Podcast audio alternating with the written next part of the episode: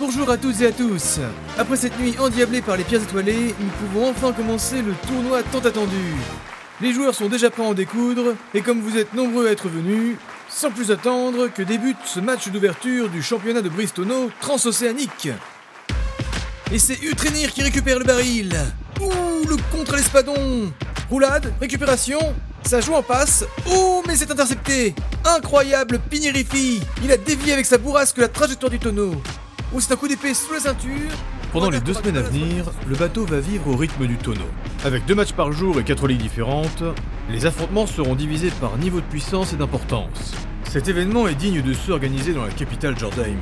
Il y aura du beau jeu sur le terrain, de la musique et des acrobaties entre deux, de quoi boire, de quoi manger, et Ulmaritina aura de nombreux invités pour venir commenter.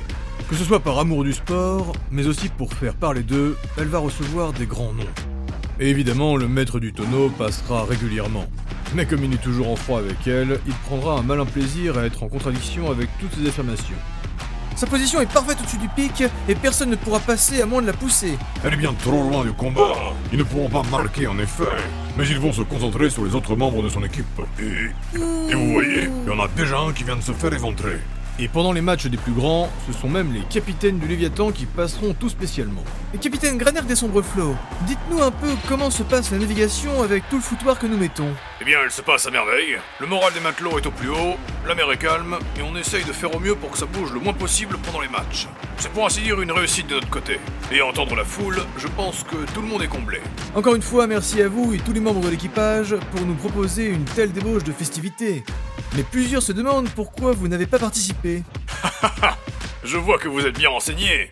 En effet, j'ai pas mal joué durant mes jeunes années. Mais entre mes responsabilités et puis les règles qui ont pas mal changé... euh, D'ailleurs, quel genre de changement avez-vous remarqué? Ah bah avant, euh, il y avait plus de morts. Ouh, l'erreur, il a touché un arbitre. C'est une exclusion du combat qui va faire très mal à son équipe, ça. Une splendide flèche de Vultor, en plein dans la cuisse du mage. Ça va être compliqué pour raconter. Orsengre, un commentaire sur ce coup de hache Trop risqué. Il était pas loin de toucher le tonneau. Et pire, de le décapiter. Il enchaîne ses coups. Oui, il enchaîne. Le pic est libre. Le pic est libre. Et il brise le tonneau. Une victoire écrasante des lames givrées. Raylord va assister à tous les matchs, même ceux qui ne seront pas dans sa ligue. Il est d'ailleurs souvent sollicité par les plus petites équipes qui sont toujours avides de conseils et de retours quant à leur performance. Tous les matins, le champion sera le premier sur place pour l'entraînement journalier avec le reste du groupe. Il aura aussi un échauffement spécial avec le coach qui insiste pour le voir briller comme jamais. Suite à leur démonstration historique de pierre qui roule, notre groupe de héros a déjà eu de nombreuses commandes pour des dates à venir. Des petits événements dans des bars et des grands salons, même les capitaines et la maison d'escalde ont demandé une autre démonstration. Huller voulait faire des répétitions tous les soirs, mais le reste du groupe a négocié pour le faire une soirée sur deux. Ilyes de son côté, entre les entraînements et les répétitions, va se concentrer sur les préparatifs de l'expédition. Leur arrivée en Atlantide est de plus en plus proche, et elle est souvent avec Shen Yung pour organiser en détail le départ de leur caravane. Que ce soit les chariots ou les animaux, il y a beaucoup à faire. Mais l'aide de camp va avoir un trouble fait à gérer en plus. Mes salutations, Dame Ravanor. Oh, Jim. La Valkyrie n'est pas en armure aujourd'hui. Elle est habillée d'une tunique et d'un pantalon, sauf que tout ça est en soie. Et le blanc de ses vêtements est légèrement sali par son environnement. Ilyes est en train de compter l'intérieur d'une ration de viande séchée, mais trop troublée par le viking, elle perd son compte. Shen Yung lui récupère le contenant en soupirant. Il s'éloigne pour reprendre à zéro et les laisser discuter, mais fait bien sentir son exaspération. Jim est aussi un cavalier très réputé. Ilyes et lui ont donc une passion en commun. De plus, la Valkyrie est fascinée par sa monture au poil doré. Ton étalon est toujours plus radieux. C'est ce qui se passe quand on brosse son poil soyeux. Mais je pense aussi qu'il est de plus en plus luisant à mesure qu'on approche de l'Atlantide. Comment ça? Ça fait déjà deux fois que je le ramène en Midgard. Et Dorure, c'est le nom de son cheval, perd de sa puissance et de sa luisance à mesure qu'on s'éloigne des terres atlantes. Tu vas voir, une fois en Stygie, il sera resplendissant.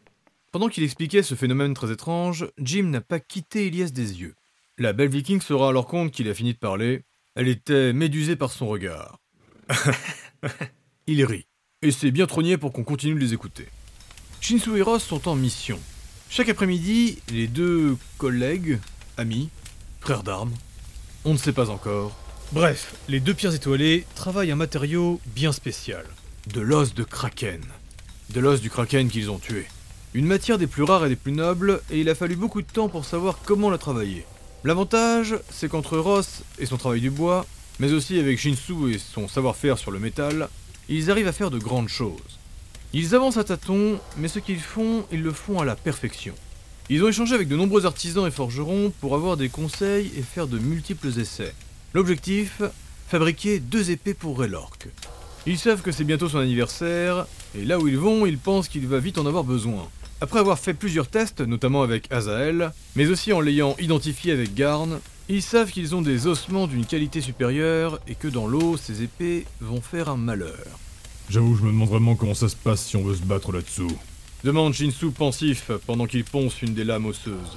Tu veux dire si on doit se battre sous l'eau des Atlantes? Ross sculpte avec deux petites lames un bout de la deuxième arme. Ouais, respirer sous l'eau, ça. ça n'a pas de sens. C'est magique. Ça me fatigue la magie. Et puis je veux dire, tu dois sentir tes poumons se remplir d'eau, quoi. Faudrait demander à Jim.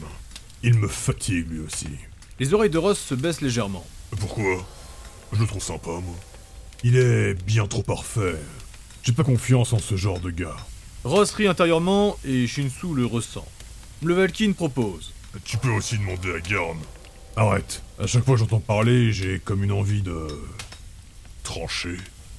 On peut rien te cacher. Ils échangent un léger sourire. Une fois championnat terminé, avant qu'on arrive en Atlantide, Ilyes va organiser plusieurs rendez-vous avec lui, afin qu'il nous explique en détail les points particuliers en ce qui concerne les races et les territoires là-bas. Shinsu grogne. Je sais, je sais. Depuis le début, elle y fait allusion. Il va falloir le faire, mais. Ça peut tout changer d'être renseigné, Shinsu. Ouais, mais que ce soit Garn ou Jim, les deux resteront avec nous, non? On n'aura pas nos civils à nos côtés quand les choses vont dégénérer. Shinsu arrête son mouvement. Il relève les yeux vers la dévoreuse qui donne l'impression de se délecter à l'idée que du sang va couler. Tu penses que c'est obligé? Que quoi qu'il arrive, ça va dégénérer? C'est Ross qui s'immobilise à présent. On part à la recherche du frère d'un berserker, d'un troll puissant qui a disparu dans un environnement hostile et inconnu. Là-bas, on sera vu comme des sous-races. Je pense pas qu'on va survivre juste en chantant et en dansant. Euh, d'ailleurs, euh, c'est l'heure. Oh non Arrête Je dois faire tes katas pendant la répétition. Pour toi, c'est qu'un entraînement comme les autres. Et puis, tu repars toujours avec une femme du public sous le bras. Je sais très bien que tu trouves ton compte. Sinon, tu viendrais pas. Je peux vraiment rien te cacher à toi.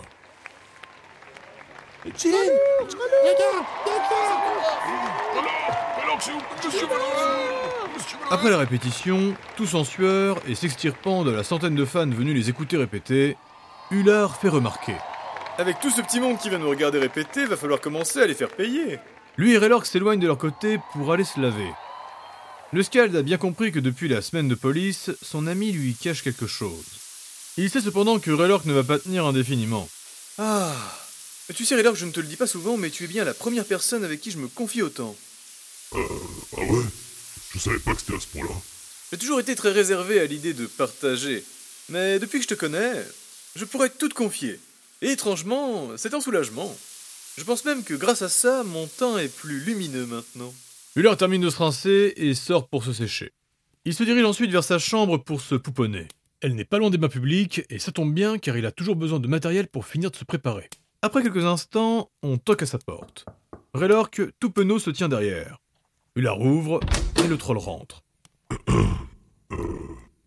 Hullard, écoute, euh, je sais pas si c'est trop risqué de t'en parler, mais. Tu viens me dire ce que tu as fait avec Didi, c'est ça? Raylork n'est même pas étonné. Tu dois me jurer de jamais le répéter. Jurer? Pas même à Bragi. Euh, ça c'est compliqué, mon champion. C'est mon dieu, et caché. Hullard Nous sommes loin de Midgard. Je, je ne le répéterai pas. Je ne l'écrirai pas, et je n'enverrai aucun poème pour partager mon savoir au divin. Il faut juste espérer qu'il ne va pas nous écouter. Hullard va se montrer très patient, car Raylor veut presque mettre une heure à tourner en rond et à vérifier tous les recoins.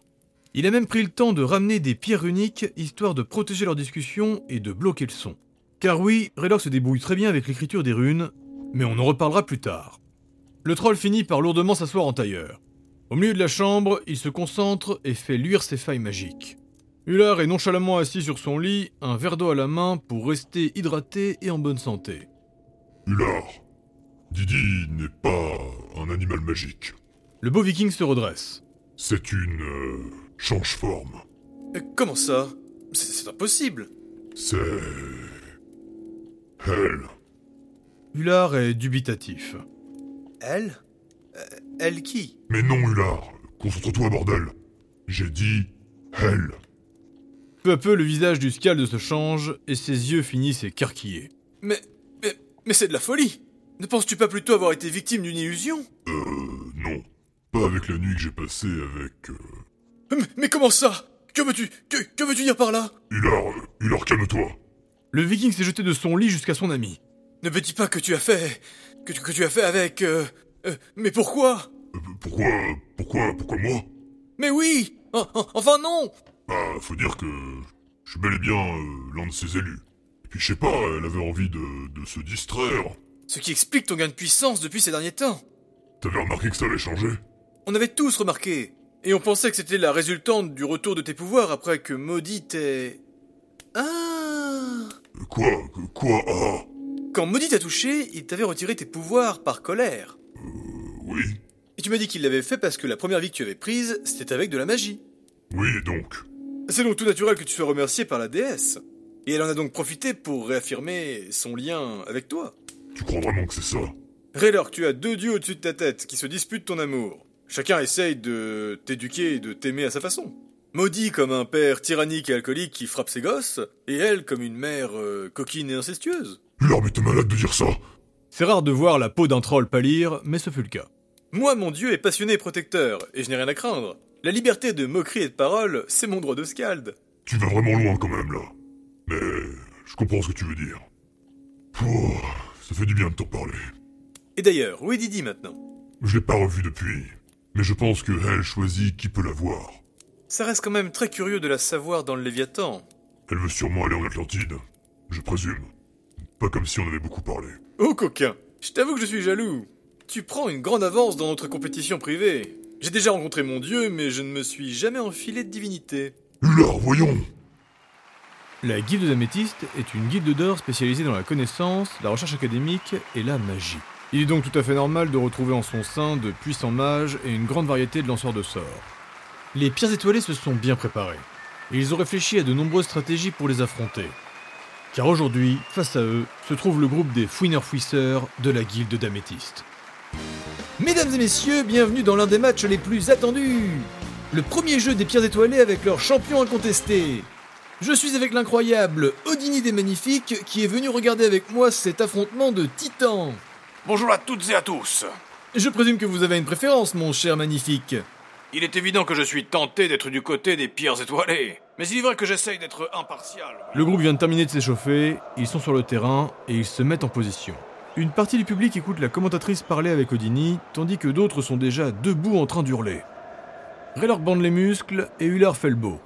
De l'autre côté, les membres d'Améthyste sont beaucoup plus discrets. Et seul leur scalde Galen Ineror pied léger a un physique athlétique. Brun aux cheveux courts, une longue écharpe par-dessus son armure de cuir bien taillée, tout comme Hullard, il s'amuse avec le public en leur faisant des signes. Le sang de dragon le déteste. Et il n'a pas arrêté d'essayer de préparer le reste du groupe pour l'affrontement d'aujourd'hui. C'est un provocateur. Il n'a aucune limite. Surtout ne l'écoutez pas parler. Il ne fera que vous déconcentrer. En cachette, le reste du groupe a prévu quelque chose pour Raylork, car ils ont peur que leur troll ne soit pas capable de tenir face à lui. Et s'il part dans une rage trop violente, il risque d'être disqualifié. Les arbitres sont sous pression. Ils sont tous soigneurs, chamans ou prêtres d'Aïr, ce qui n'est pas si commun. Des arbitres de qualité avait déjà commenté le maître du tonneau. L'une des difficultés à affronter le groupe des fouineurs-fouisseurs, c'est qu'il était impossible de savoir la composition de l'équipe qu'ils allaient envoyer. Car en effet, ce groupe est composé de 7 personnes. Et malgré les relations amicales entre les Pierres Étoilées et Tibregart, le chaman qui avait aidé à ramener Ross, il fut impossible de demander ou de pressentir quoi que ce soit. Ils sont donc en train de découvrir l'équipe en phase 2. Il y a bel et bien Galen Ineror, le Scald avec sa grande épée et sa longue écharpe. Il y a un couple de Frostalf, les époux Asae. La femme est une mage Bodgar avec un fouet en os. Et l'homme est un guérisseur ténébreux. Tous les deux sont habillés de vêtements très sombres, mais magiquement vibrants et étincelants. Les deux amoureux s'enlacent longuement, puis le guérisseur quitte le terrain mécontent. Ils braquent du regard leur chef et leur chaman, Tibregart. Il a les mêmes tatouages que pour le rituel de Raylork. Il est toujours recouvert de sa lourde peau d'ours polaire, et il baisse la tête devant le regard furieux de leur guérisseur. Il n'y aura donc qu'un seul soigneur. Commande Shinsu alors qu'il voit sortir Rizen Asae du terrain. Raylork lui est concentré sur le plus petit membre du groupe.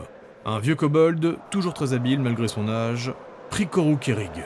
Cela commence à faire pas mal de syllabes, ce qui veut dire qu'il ne se prend pas pour n'importe qui. Et il a raison. C'est un puissant prêtre de Hell qui manipule les illusions. Pour finir, à l'arrière, il y a un nain avec un gros sac attaché à la ceinture.